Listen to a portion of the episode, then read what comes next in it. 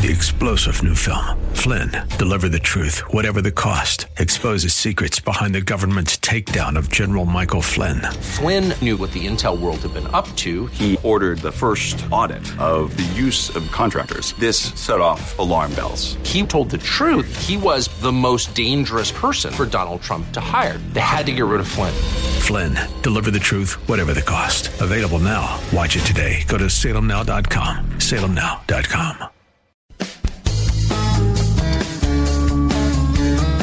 This is the Word to Stand On for Life with Pastor Ron Arbaugh. The word is sharper than any two-edged sword. And it cuts deep into my heart. The Word to Stand On for Life is a radio ministry of Calvary Chapel in San Antonio. A live call in show here to help you answer your questions about the Bible and how to apply the Word to your daily life.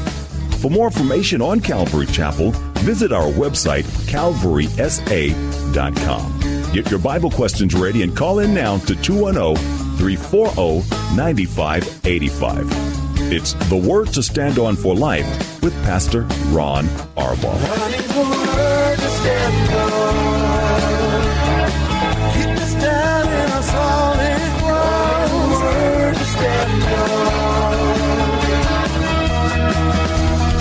Welcome to the show. I'm Pastor Ron Arbaugh from Calvary Chapel of San Antonio, Texas, and we're thrilled that you take the time out of your day to tune in.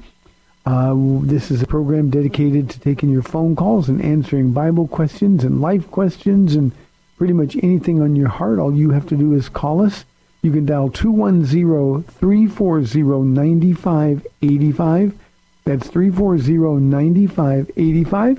You're outside the local area here in San Antonio, you can call toll free at 877-630-KSLR. Numerically, it's 630-5757. You can email questions to us by emailing questions at calvarysa.com, or you can send questions in via our free Calvary Chapel of San Antonio mobile app. If you're driving in your car, especially on the wet streets today, the safest way to call is to use the free KSLR mobile app. Uh, one button, just call now. You'll be connected directly to our studio producer, and you can use the hands-free feature of your phone. One more time for our main number, it's 340-9585. Well, it's Tuesday, and I don't have anything to talk about, so I'll get right to questions while we await any phone calls. The first one comes from Michael. Uh, Michael says, It's been reported that the shooter at the synagogue in Poway was a member of the Presbyterian Church. How could a Christian commit such an evil act? Now, Michael, here's one of the things uh, where we have to be really, really honest with ourselves as Christians. Christians, of course, can't do these kinds of things. But here's the thing. There's a lot of people who were raised in church, a lot of people that were baptized in the Presbyterian Church who had been baptized as a baby, um, who would say, my religion is Christian, um, but they have no relationship, no connection at all to Jesus Christ. And think too often, Michael, as is the case uh, with your question, I think we just think anybody who identifies as a Christian uh, is a Christian, so we're shocked that they could do these things. I told you yesterday, not you, but the audience yesterday, because I had a, a question about it. And this was a satanic act. Um, Jews have been, without question, the most hated, the most persecuted single group of people in the history of the world. Going back to the time of Abraham, when the Jewish race began. And every time you see Jews trying to be killed, go into the book of Esther. And you see evil Haman. It's satanic. Every attempt to wipe out Jews is satanic at its core. And here's a young man I mentioned yesterday, 19 years old, and evidently until six months ago he was considered to be a nice young man. And then this evil just took over his heart. There's only one power on this earth that can turn somebody that quickly and that completely, and that's the power of Satan. Now, I want you to think about Judas for a minute, Michael, because Judas appeared to belong to Jesus. He appeared to be one of the twelve. He was actually was one of the twelve. Judas did miracles. He was sent out by Jesus with the authority to cast out demons and to heal the sick. He was the treasurer responsible for the money. And everybody would have looked at him and thought, yep, he's one of them. In fact, some of them would have thought he's the most responsible one. And yet Jesus said that he was the son of perdition from the beginning, meaning he never really knew Jesus at all. Now, of course, he knew who he was. But he didn't surrender to his will, to Jesus' will. And to much is given, much is required, and, and he just ended up, as we know, betraying our Lord. So he wasn't a Christian, though he would have looked like a Christian. Well, this young man, uh, I don't have his name off the tip of my tongue, but this young man certainly didn't belong to Jesus Christ. Now, we can pray for him. We can pray that he does. But the reality is that the devil already has his hooks in him, if in fact not possessing him. We, we don't know that for sure. But this was a satanic act. So the fact that he was raised in a Presbyterian church or was listed as a member doesn't make someone a Christian. The old joke is, is you know, uh, me going to McDonald's doesn't make me a hamburger. Well, sadly, for people that will say they're Christians, um, it's our behavior that points us out as Christians or, or whether we're not Christians. So, Michael, I think that's the one thing we have to understand. The fact that somebody goes to a church doesn't make them a Christian. The fact that they say, oh, I'm Christian, my religion is Christianity, doesn't make them a believer. What makes somebody a believer? Michael, it's being born again. That means we die to ourselves. We say no to us, that we can say yes to Jesus. Jesus said, be my disciple. You got to deny yourself.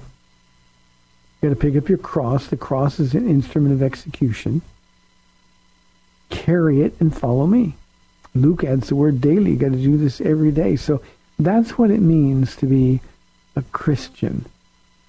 And this young man certainly wasn't a believer. Here is a question from David. I've got his name. My producer said his name is John T. Earnest. There's a name that we can all be praying for. Thank you for that. Uh, here's a question from David. He says, I listened to one of your messages online and you said you didn't approve of goosebump theology. What do you mean by that? Thank you for having your messages and notes online for free.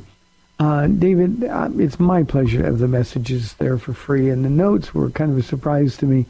Um, I send notes to our translators. Uh, we have live Spanish translation in all of our services, uh, and sometimes we have uh, American Sign Language as well. Um, and so they get my notes, and somebody said, "Well, why don't you put your notes online?" I thought nobody would want to see my notes, uh, and pretty much I've got a commentary written that I've done on my own of the whole Bible. Now it changes, of course, from time to time, not the commentary, but the way I preach from it, uh, just because there's different audiences. Um, but I, it never occurred to me that anybody would, would be interested in my notes, and we get an awful lot of online activity with the notes. So uh, you are more than welcome for that. Now, by goosebump theology, what I mean when I say that, and I, I, say some things, you know, all of my messages are done in, in our church, and the people know the references and they know me. But what I mean by that is people that go to church or follow Jesus uh, to get goosebumps. By that I mean they're led emotionally. And when somebody is a, when I call somebody goosebump Christian, that's somebody who goes to church looking for the chills down the spine or the goosebumps that they get and they walk out feeling like God was really in this place instead of simply saying, look, I know God's here. I know he's with me. I don't have to feel goosebumps. I don't have to have an experience in order to know Jesus is with me. I know it because he promised me. And so, David, what I want people to do is not seek to satisfy their emotions, but, but their mind and their heart. And when God's word is proclaimed and the Spirit of God is convicting people or encouraging or directing people or sometimes uh, just redirecting people. It is a wonderful thing, and often that doesn't come at all with goosebumps. So I, I have no problem with emotions. It's just that when emotions control the people instead of the people being controlled by the Holy Spirit of God.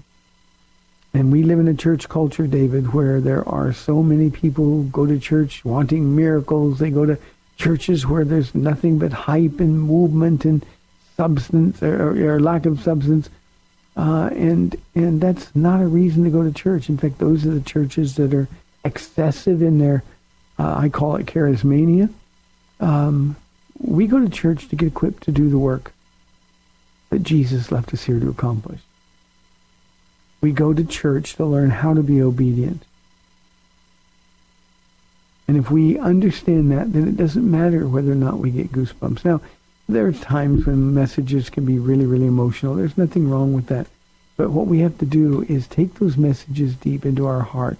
The people that follow God only emotionally are people whose walk with the Lord collapses, really, when they're in the middle of something really, really difficult, when something doesn't happen as expected, they're not equipped to deal with it. And that's my biggest complaint, David, about um, uh, these charismatic churches that go over the top. And again, I always want to uh, impress upon the audience here that we are a charismatic church. We believe in the gifts of the Spirit, but decently and in order. He gives gifts. The, the Holy Spirit does as He wills. And I think sometimes we go into a situation trying to manipulate or coerce him to do something um, that's not his plan to do. Church ought to be something that's rational. We go in and use our brain. Church ought to be something that allows us the opportunity to worship. And that worship needs to come from a sincere and genuine heart. And again, David, too often those who are emotionally driven uh, can worship one day because their emotions are great, and the next day they don't feel like worshiping because, well, nothing's going right, and their hearts are filled with pain. So we've got to understand walking with Jesus is a rational decision about obedience every single day.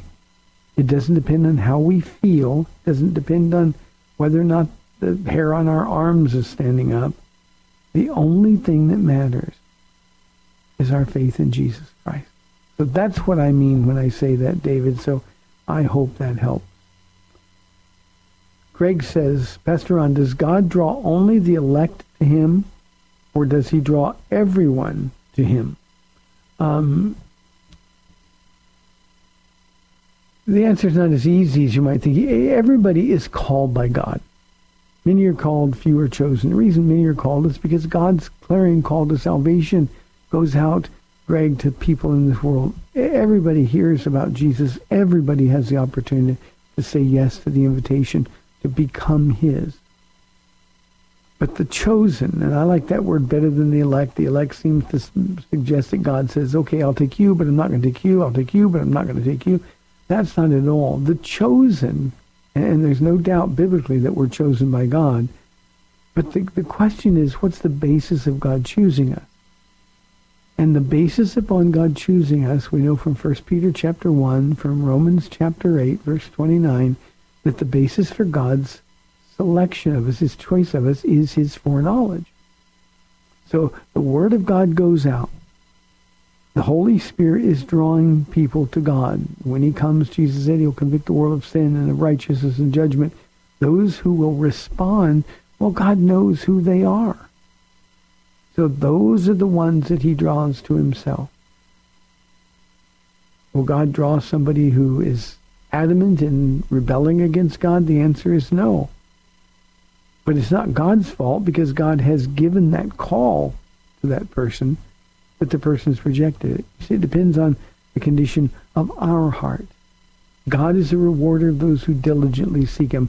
On Good Friday, uh, Greg, I did a message here about Simon uh, of Cyrene. He's um, a small role in our Bible, but it's a very, very significant one for those of us living these 2,000 years later.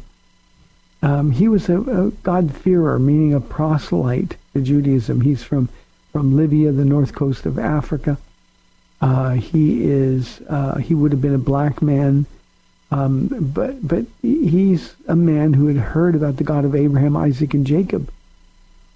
And he knew that was the one true God. You know, the, the stories about the Exodus, the, the parting of the Red Sea, all of those other things were, were world famous. And he knew this God. He had to know him. So he came to Jerusalem on that fateful Passover when Jesus was sacrificed. But he would have come as a seeker of God. And suddenly he finds himself in the middle of this crowd and a Roman spear thrust in his side.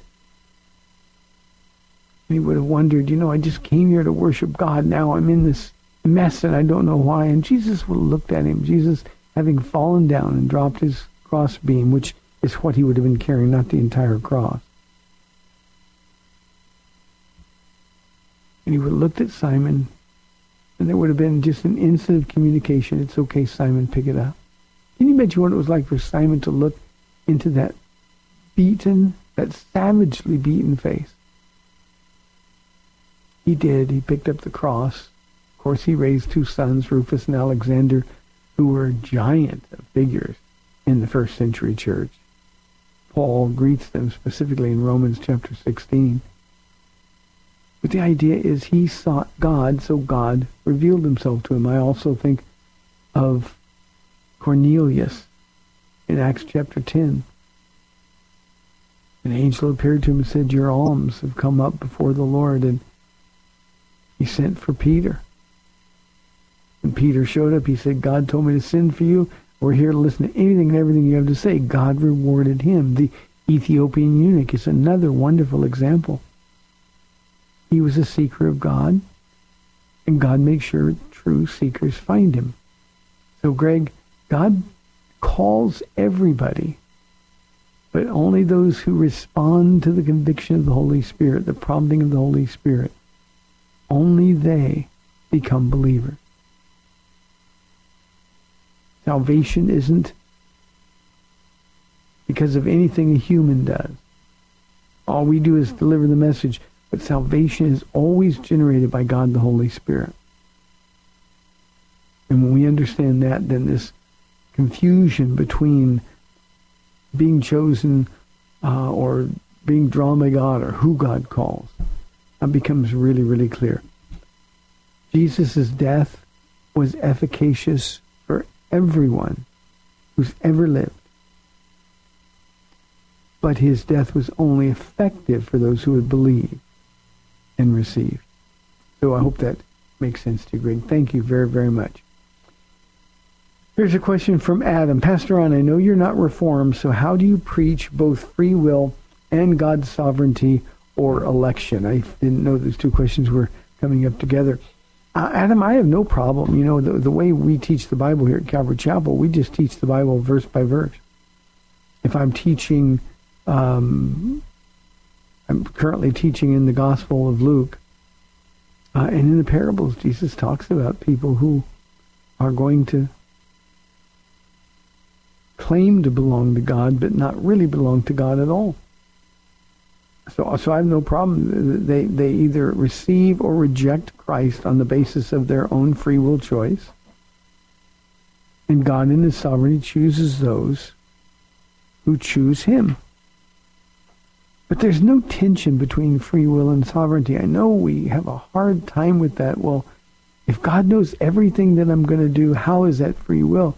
God doesn't cause the things that we're going to do. Of course, God knows everything because God is all-knowing. God is all-powerful. God is um, um, all-present. So, of course, he knows everything. Yesterday and tomorrow are the same to God. He, there's no difference. But we think because God knows the choice I'm going to make, then I really don't have any free will to make that choice. Nothing could be farther from the truth. You know, Adam, I had a, a lady come to me one time and she said, Pastor Ron, I just don't even know if I should pray. God knows what I'm going to do, so why do I even pray? And my response to her was, we pray because he said to. We pray to get our hearts to line up with his. And we pray so that the choices God knows you are going to make are good choices, God choices, instead of the other kind.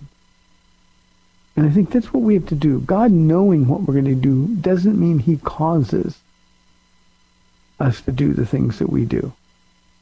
And God is there to intervene at any moment if we're going to do something or we're tempted to do something we know we shouldn't do. Um, God is there at any moment if we ask him for help. He will help us make the right choice. Resist the devil and he will flee from you.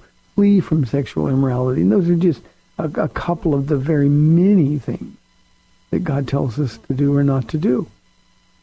And what we have to do then is make a decision. Am I going to do what God wants me to do? Am I going to do what I want to do. So my free will is involved. God in his sovereignty will use even the bad choices I make to draw me back to him. And we know that in all things God works together for the good of those who love him and who are called according to his purpose. We all know the verse. But that's God's sovereignty. He'll take the things that we do that are wrong and turn them around to accomplish his will. Now, we can resist him and we can continue to resist him and we can end up in a really, really difficult place. But God didn't cause that when we do it, Adam. So, uh, again, you're right. I'm not reformed at all. And there's just no tension at all between free will and God's sovereignty. So I hope that's clear to you. 340-9585. I think we're inside five minutes for this half of the program. Four minutes. or five minutes now. Uh, Charlie says, the Bible says everyone who calls on the name of the Lord will be saved. But it also says, many will say to me on that day, Lord, Lord. And he says, how can I reconcile those two things? Now, what Charlie is talking about is that passage of Scripture where Jesus warns them that on the day of judgment, many who claim to belong to God will come to him and call him Lord. And Jesus will basically say, why do you call me Lord and then you don't do what I tell you to do? And by the way, that's a great question for everybody to ask every day. Oh, we call him Lord when we pray, oh Lord this, Lord that. But if we don't do what he says, we're only kidding ourselves. We're not really in a relationship with him based on his lordship, his control over us. So here's the reconciliation of those two statements. Uh, it is true, everyone who calls on the name of the Lord by faith will be saved.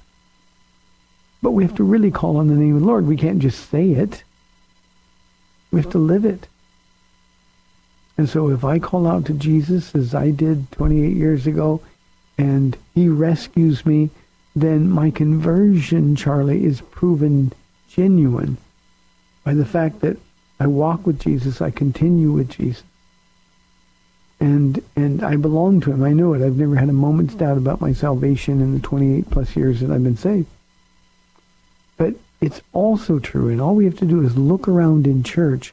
We see people all the time who also call Jesus Lord. They come to church, they raise their arms during worship, they know how to communicate in this, this Christian language that we use. Um, but you look at their lives, and there's no indication that they really belong to Jesus at all. Charlie, we look at one person who says, Yes, Jesus, I'm yours. And you look at their life and they're filled with the fruit of the Spirit from Galatians 5 love, joy, peace, patience, kindness, gentleness, goodness, faithfulness, and self-control. You look at them and say, Yeah, that describes their life. That's because they really know Jesus. But you can look at another person who says they are, they belong to Jesus, somebody who says, uh, I go to church every week, but they're living in sin. They're drunks. They do drugs. They, they, you know, just all kinds of other things. Their language is awful. There's nothing about their character that would remind anybody of Jesus. And we look at them and we say, what makes you think you're a Christian? And often they'll answer that they got baptized or they were saved at an altar call or I was raised in a Christian home. None of that matters. Not any of that matters. And so Jesus, who knows the hearts of all men, is the judge. Can you imagine, Charlie, that day? That day of judgment, when we stand before the Lord expecting to be received only to be told that the reservation has been canceled.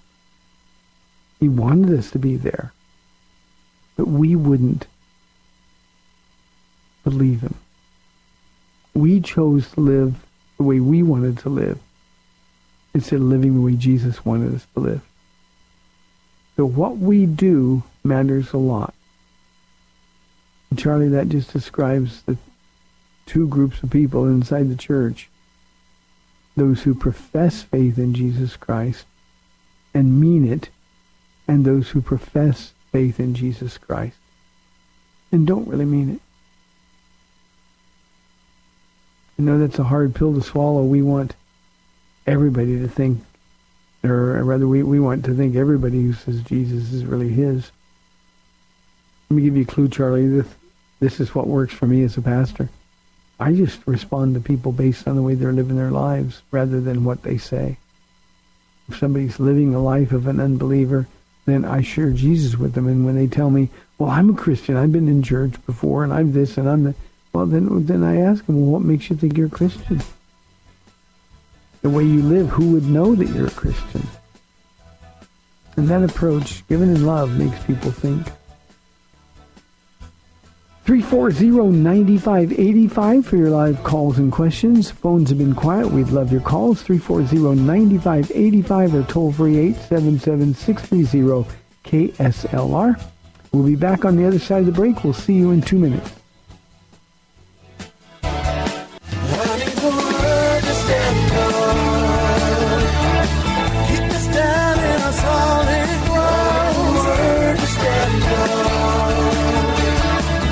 Back to the Word to Stand On for Life. We're taking your calls at 340 9585 or toll free 877 630 KSLR. Now, here's Pastor Ron Arbaugh. Welcome back to the second half of the program. I just realized that we only have 30 minutes left in April.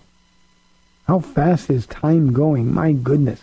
I'm so grateful that we're into warmer weather now, but man, time is going you know, when I come back here on Monday here at the at the church, uh, we'll be heading into our final three or four weeks in school, and uh, it's, it gets, so busy and everything is going. So please pray for for our academy. Um, we have a free school and uh, 135 kids that are anxious to go on vacation. Graduating seniors that have been fighting senioritis for the last couple of months um, just pray for a good finish and, and pray for all of our staff. I am so blessed by these wonderful, wonderful people. 340-9585. Let's get back to some questions. Yesterday we had a call from Kevin and we didn't, um, he was on hold too long and had to hang up. So Kevin, if you are listening, I'd love for you to call back.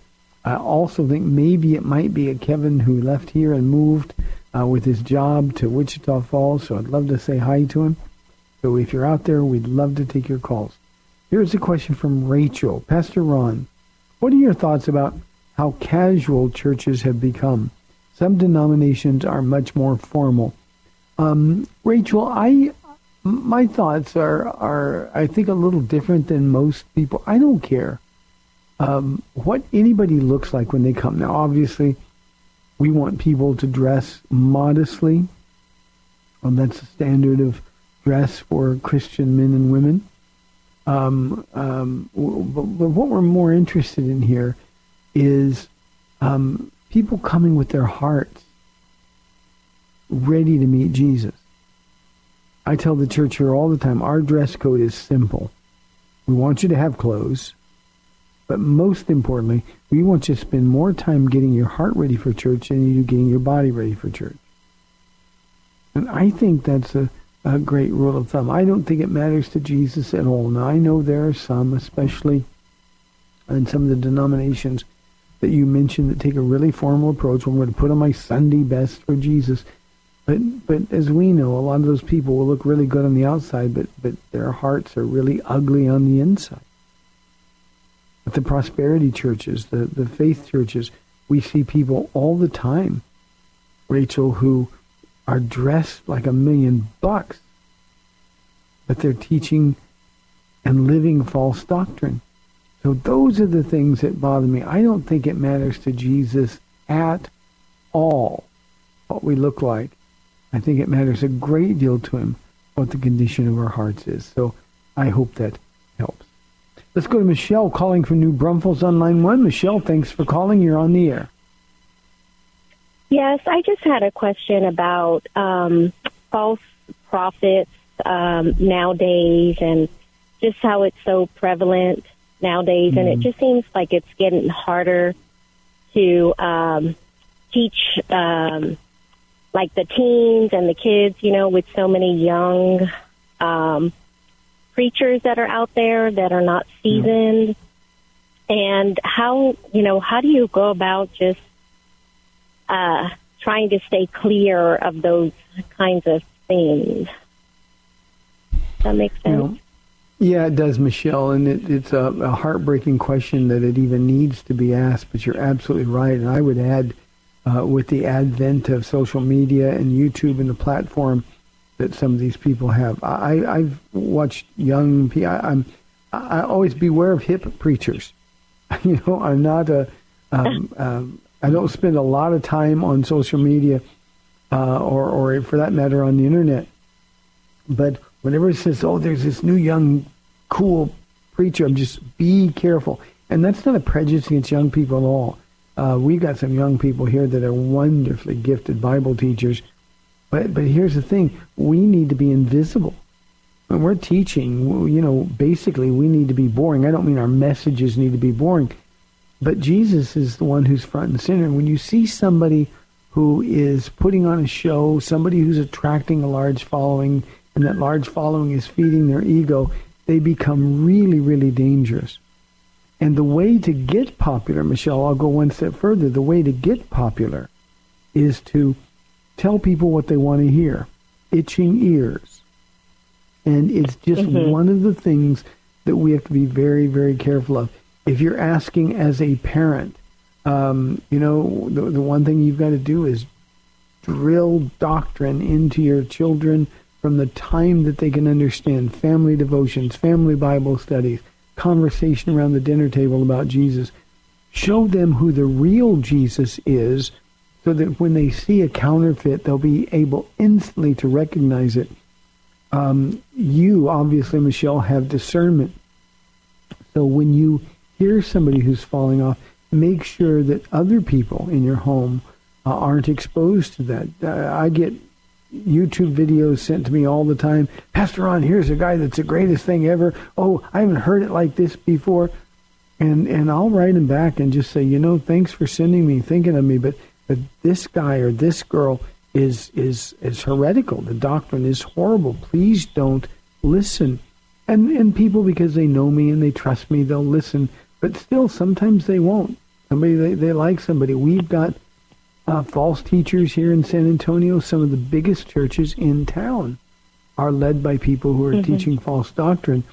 And it is a heartbreaking thing for somebody like me. Uh, I, I, I basically, Michelle, have no style. Uh, I don't tell funny stories. Um, I don't raise my voice. Uh, I don't uh, put on a show. I can't do any of those things. And when I see people flocking to churches with pastors that do that, it really and truly breaks my heart. So um, discernment is, is, is the way. Doctrine is the way. Paul, writing to young Timothy, said, watch your life and doctrine closely. And the reason that matters so much is because we live what we believe. And if our doctrine is sound, then our lives will be on solid ground. If our doctrine is unsound, then we're going to be tossed around by every new wind and wave of doctrine that, that floats. So it's just something that we constantly need to be in prayer about and in our Bibles all the time. Does that help, Michelle? Yes, thank you. Thank you so okay. much. My pleasure, Michelle. Thank you for your heart. Always remember there's nothing new. We have a saying here at Calvary Chapel if it's new, it's not true. And if it's true, it's not new.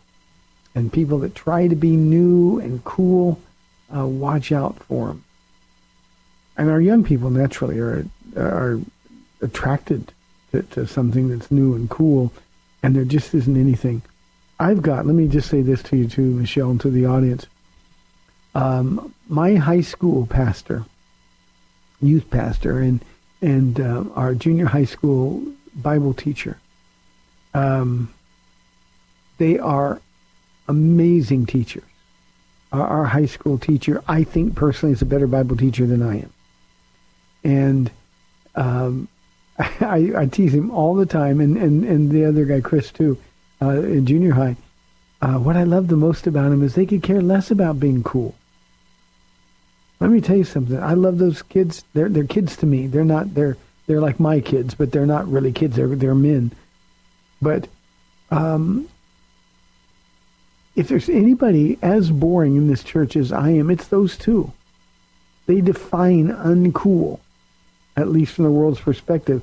But believe me, Michelle, they are super cool to me. Because all they care about is opening a Bible, standing up there and declaring the truth in love. And regardless what anybody thinks, that's what they're committed to do. And I treasure them very, very much. 340-9585. You know what else, Michelle? The kids flock to them. We're having sort of a mini revival in our junior high ministry because these kids, you know, they're exposed to a lot of stuff out there. So we're really reinforcing doctrine and really teaching them um, because we know what they're going to be exposed to. And uh, the Holy Spirit's doing a neat thing. Our, our junior high kids, uh, they always want Bible study. So it's a good thing. Thank you for your heart. 340-9585, uh, Miguel writes in, what did Jesus mean when he said we must deny ourselves to be his disciple? Well, Miguel, uh, let me make sure you understand the difference. It's not to be in denial. Uh, we're, to, we're to be real about ourselves. Uh, if I have something that I want, uh, I don't to, to deny that. If there's um, something that that is influencing me, to deny that makes no sense. But to be in uh, or rather to be in denial. But to deny myself means I simply have to make a choice for Jesus. You see, denying me means every day I have to get up and begin my day by saying no to me and yes to Jesus. Miguel, I always picture a, a little throne in my heart, and the king who sits on that throne when I wake up every day is King Ron. And so I have to say, okay, you get off of that throne. Jesus, I invite you to take your rightful place on that throne. You're in charge of my life today. Now, that's something, Miguel, that we have to do every single day. And that simply means when it comes to a decision about doing something I want to do or something Jesus wants me to do, I've always got to choose what he wants me to do. Saying no to me enables me to say yes to him. If I say yes to me, then I can't say yes to him because my flesh is at war with the Spirit of God who lives in me. And the same thing is true for you. So what Jesus meant was very simple. To follow me, it means you're going to be obedient. Jesus said, if you love me, you will obey me. As you're walking through this, through this world, if you find yourself giving in to your flesh and to the desires of your flesh, instead of giving obedient response to what Jesus said, well, you're not denying yourself. And if you don't deny yourself, you're simply not a real follower of Jesus. That's what it means, Miguel. I know that's hard because people say, well, I can't be perfect. He doesn't expect us to be perfect. But what he wants us to do when we aren't perfect is hate the fact that we're not perfect. Just hate it. And if we hate it, then we repent quickly, and Jesus says, okay, let's forget about it. Let's walk together again. And that is always, always, Miguel, so encouraging. So I hope that makes sense. Here's an anonymous question. How is it possible to be pro-life and pro-capital punishment? Uh, anonymous, I get this question maybe every three or four months, and, and those two things aren't even connected. Now, I know you understand the difference. Everybody does. So I want you to think beyond just sort of the the bullet points that you get on the news media or when people are, are, are, are arguing with you online about these kind of things. If anybody doesn't see the difference between an innocent baby still in the womb who has done nothing wrong and a willful murderer, somebody who has taken the life of another human being. If you can't see the difference in those two examples, I don't know what to say to you. I'm pro-life because Jesus is, but I'm also pro-capital punishment because Jesus is. When a man takes the life of another man, he will pay with his own life. That's been established from the Old Testament. The New Testament codifies that. The government has been given the sword, the idea of capital punishment for those who take the lives of others. It's very, very important we understand there is a sin so grievous that we lose our lives. And when we kill somebody, we forfeit our right to live. So that's being pro-life. I'm pro-victim. I'm pro the family of the person who was the victim of that crime. But to even equate being pro-life in the term the, in in the sense of a life of an unborn child with taking the life of somebody who is a convicted murderer defies logic. I mean, it's not even reasonable to put those two things in the same sentence. So yeah, I am pro-life. Uh, I think it is a sin, it is murder to take the life of an unborn child that has been formed in the womb by God. Now we know God didn't do it with his finger, but he used the process that he created. And when we understand that, then life becomes sacred. And as Christians, we have to agree with Christ. And then on the other end of that scale, as I've already said, Jesus is also pro-capital punishment because sin has consequences. So I hope that makes sense to you and hopes, hope you'll think a little bit more deeply than that. Robert says, Pastor Ron, how can I respond to someone who says Jesus is their truth? Uh, I'm sorry, Jesus is my truth, but not his truth. I don't know how to answer them.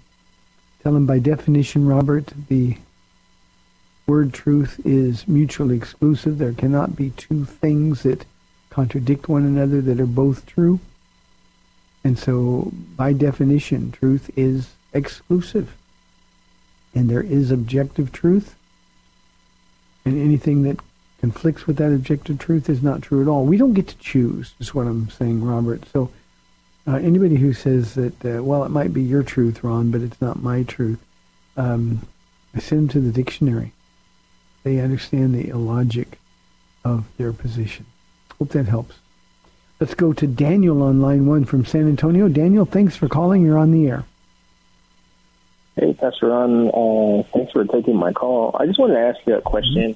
In your opinion, uh, what do you suppose that the goal of the Christian life to be? And I'll take your answer over the radio.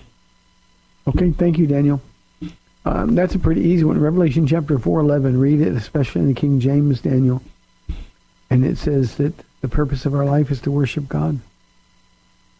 That's the purpose of our life. Now, I can be more specific in saying that the purpose of my life is to please God. You know, every day, Daniel, and this is just, uh, I'm a routine person, and I, I don't mean I say these things routinely. I mean them with every fiber of my being, but they kind of kick start my walk every day with the Lord.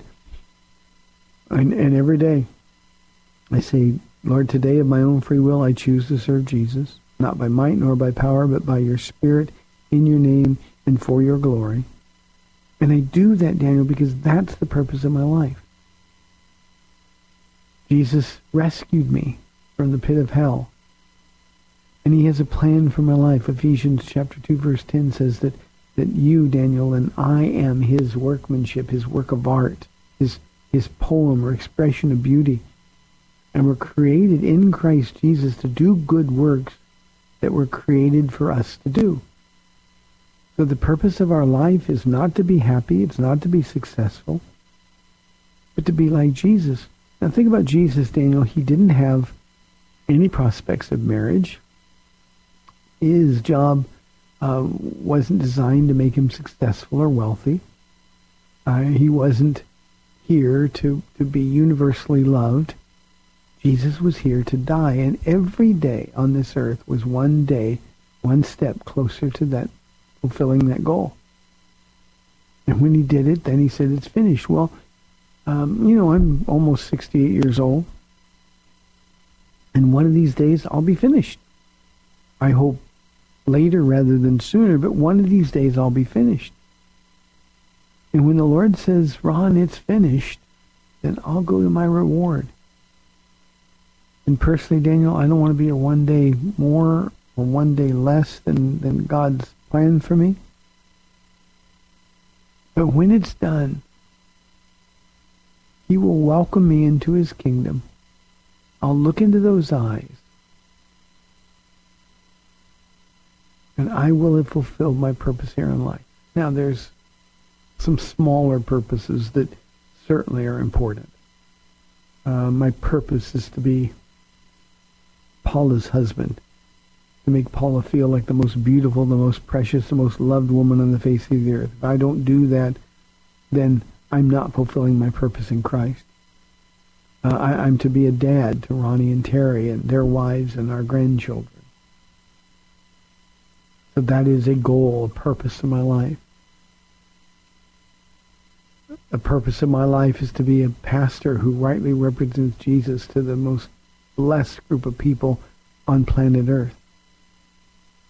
People here at Calvary Chapel, they love me, and that's because they know I love them.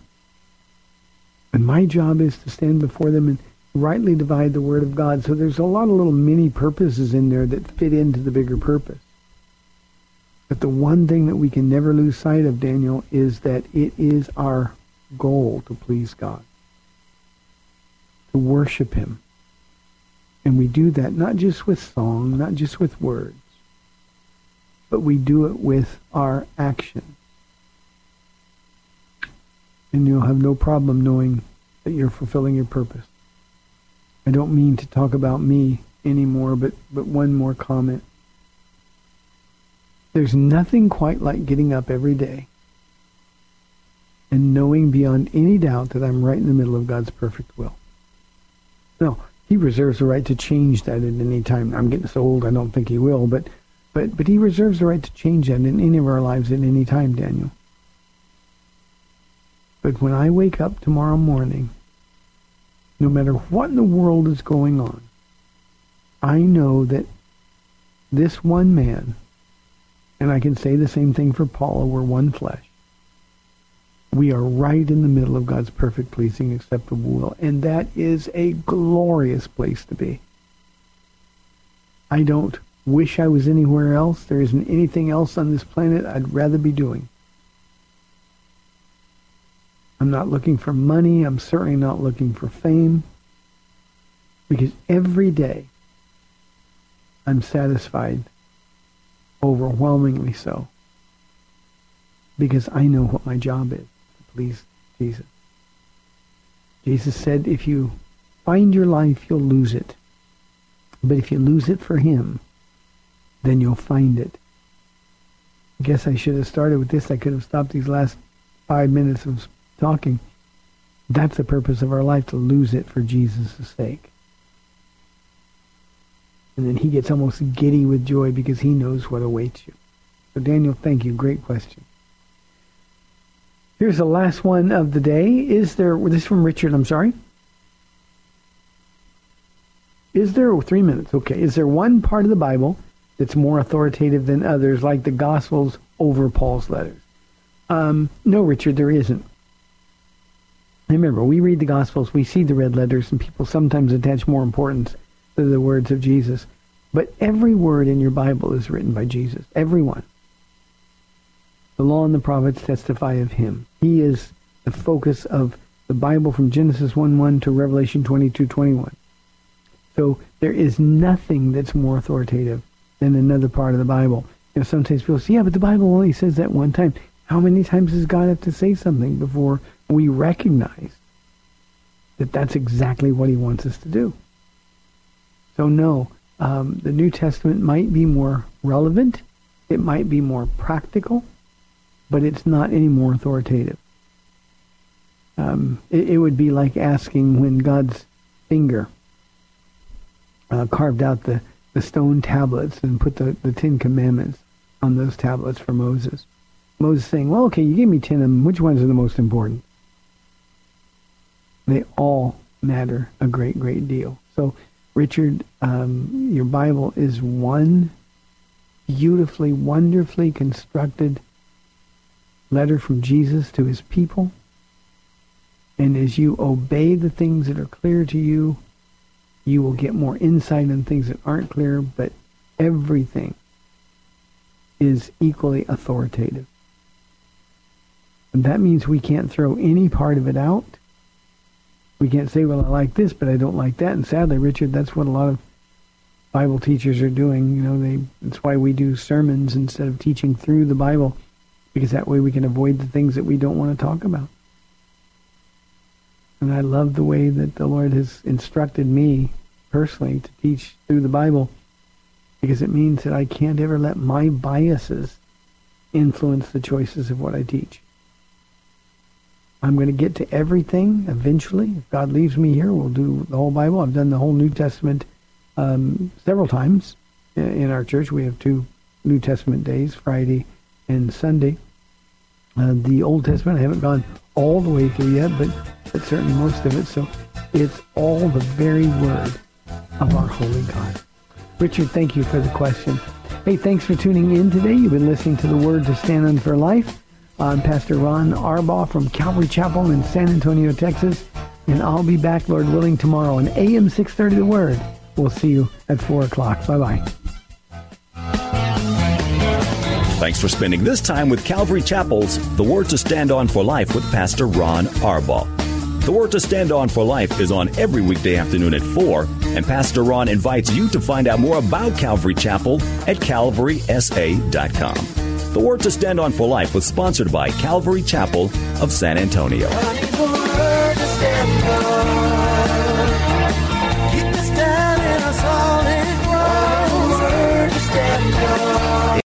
Three star general Michael J. Flynn, head of the Pentagon Intelligence Agency, knew all the government's dirty secrets. He was one of the most respected generals in the military. Flynn knew what the intel world had been up to, he understood its funding. He ordered the first audit of the use of contractors. This set off alarm bells.